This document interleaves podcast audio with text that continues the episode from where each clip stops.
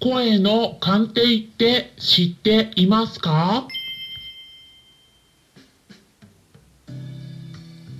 こんにちは。サラホリスティックアニマルクリニックのホリスティック獣医サラです。本ラジオ番組ではペットの一般的な健康に関するお話だけでなくホリスティックケアや地球環境そして私が日頃感じていることや気づきなども含めて様々な内容でイギリスからお届けしております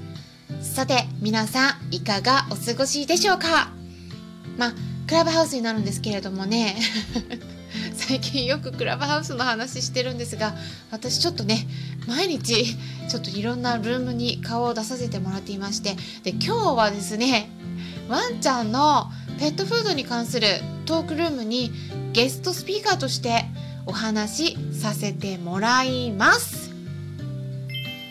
あのなのでね参加できそうな方は是非お気軽に何でもご質問ください、えー、いろんなね質問受け付ける予定になっております。でクラブハウスをね利用していない方もいらっしゃると思うのでそんな方のために私個人の方でスタンレー FM でライブイベントを開催しますのでそれが日程としては3月28日日曜日の夜9時からですね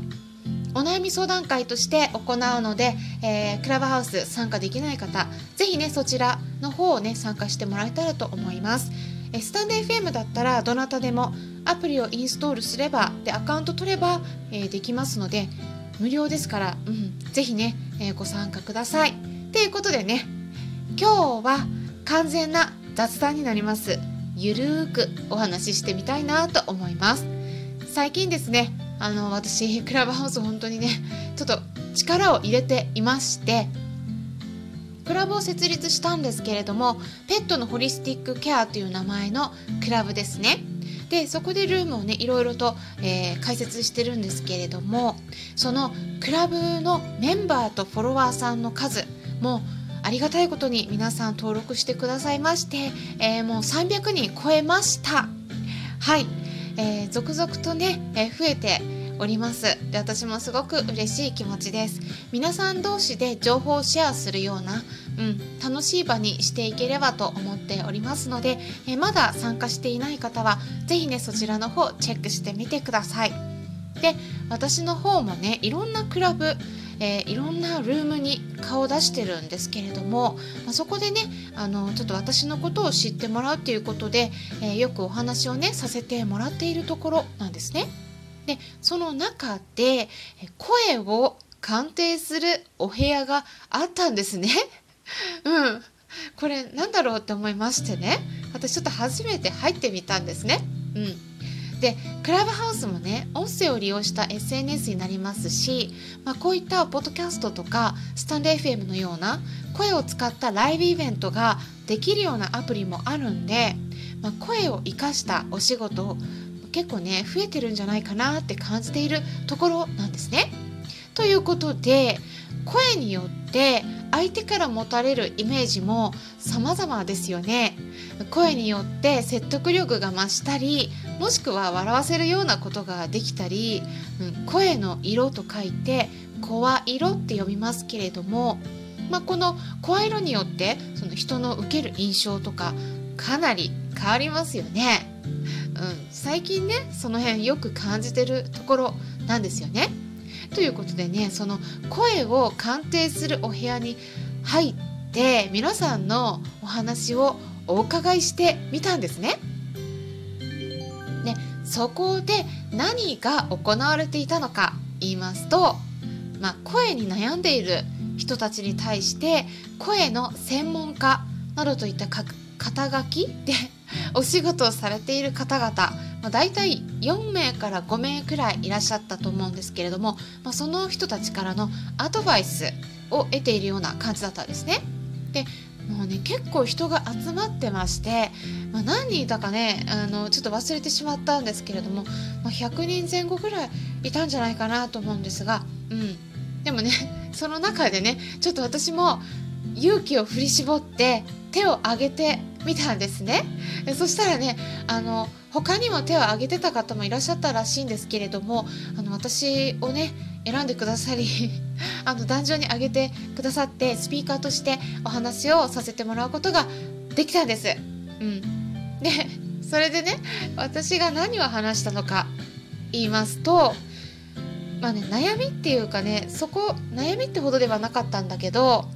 なんか私の声についてですね聞いてみたかったんですね。で私の声って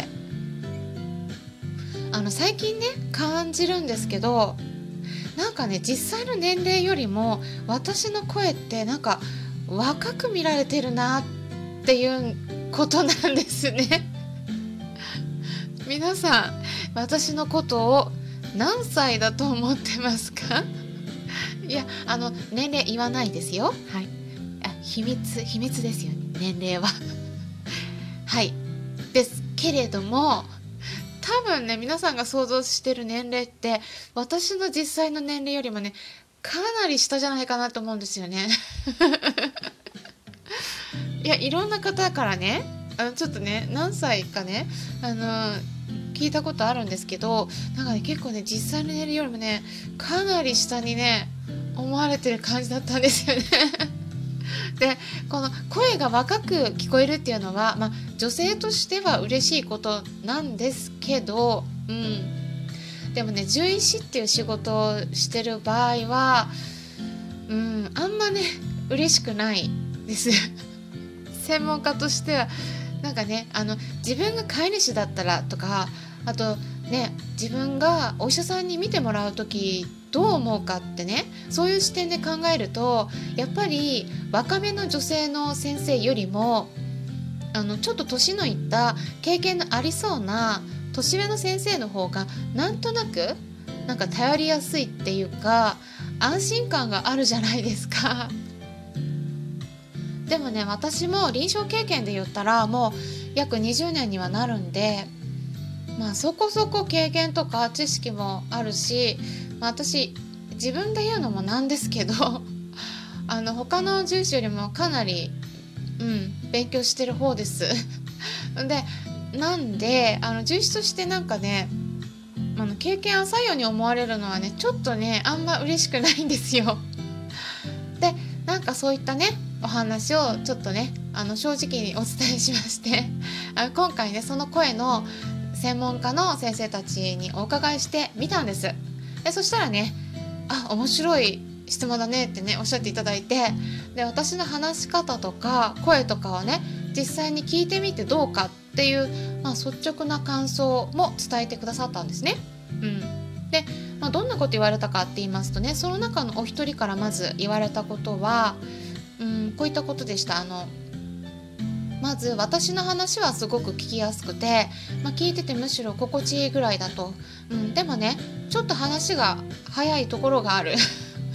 ただこれねちょっとね私今説明しますとあのクラブハウスの場って質問してる私の他に後ろに後に他に質問したい方が残ってるんですよね。うん、でそういう人たちのことを考えると早く時間も制限あるから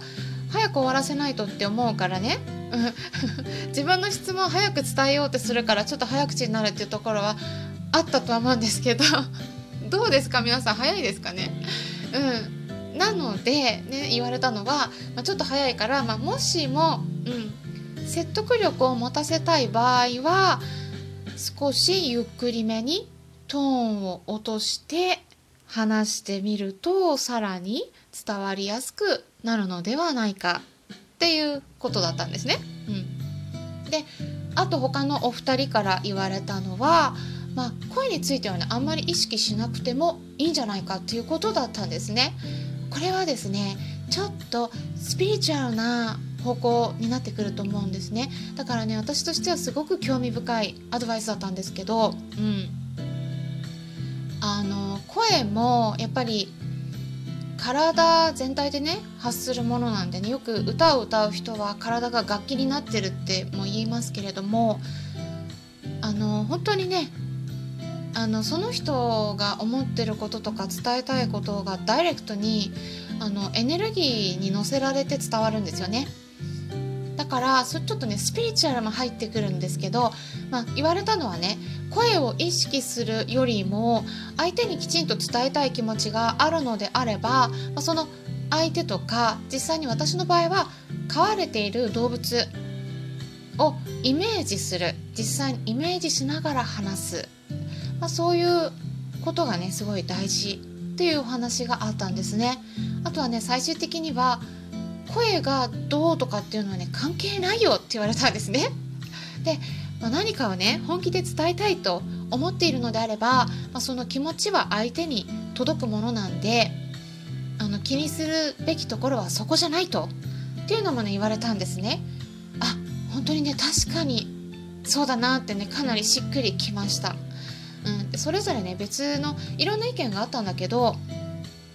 でもどれ一つとっても私にとってはあの私に足りないものを気づかせてくれるような今必要な言葉だったような気がして本当にねうんすごくありがたいなって思いました。でねあのせっかくなんでえ具体的にお名前お伝えしたいと思います。えー、どなたがねルームを開設されてたのか言いますとクラブハウスのなお名前は声の鑑定士ケイスイっていう方ですね、うん、で検索したら出てくると思います。お名前はね声の鑑定士。でケイスイっていうのはね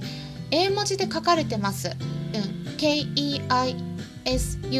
すね。ケイスイですね、うん。でその方が開設されたルームで、えー、クラブもね開設されてて、えー、声の鑑定士ケイスっていう名前のクラブになります。ぜひね音声配信されてて悩んでる方いらっしゃったらねお悩み相談などしてみるといいんじゃないかなと思います、え今回はこういったことで声の鑑定をしてもらったよということ体験談をお話ししていきました。参考にしてもらえたら嬉しいです。今回も最後まで聞いてくださりありがとうございました。ホリスティック獣医サラでした。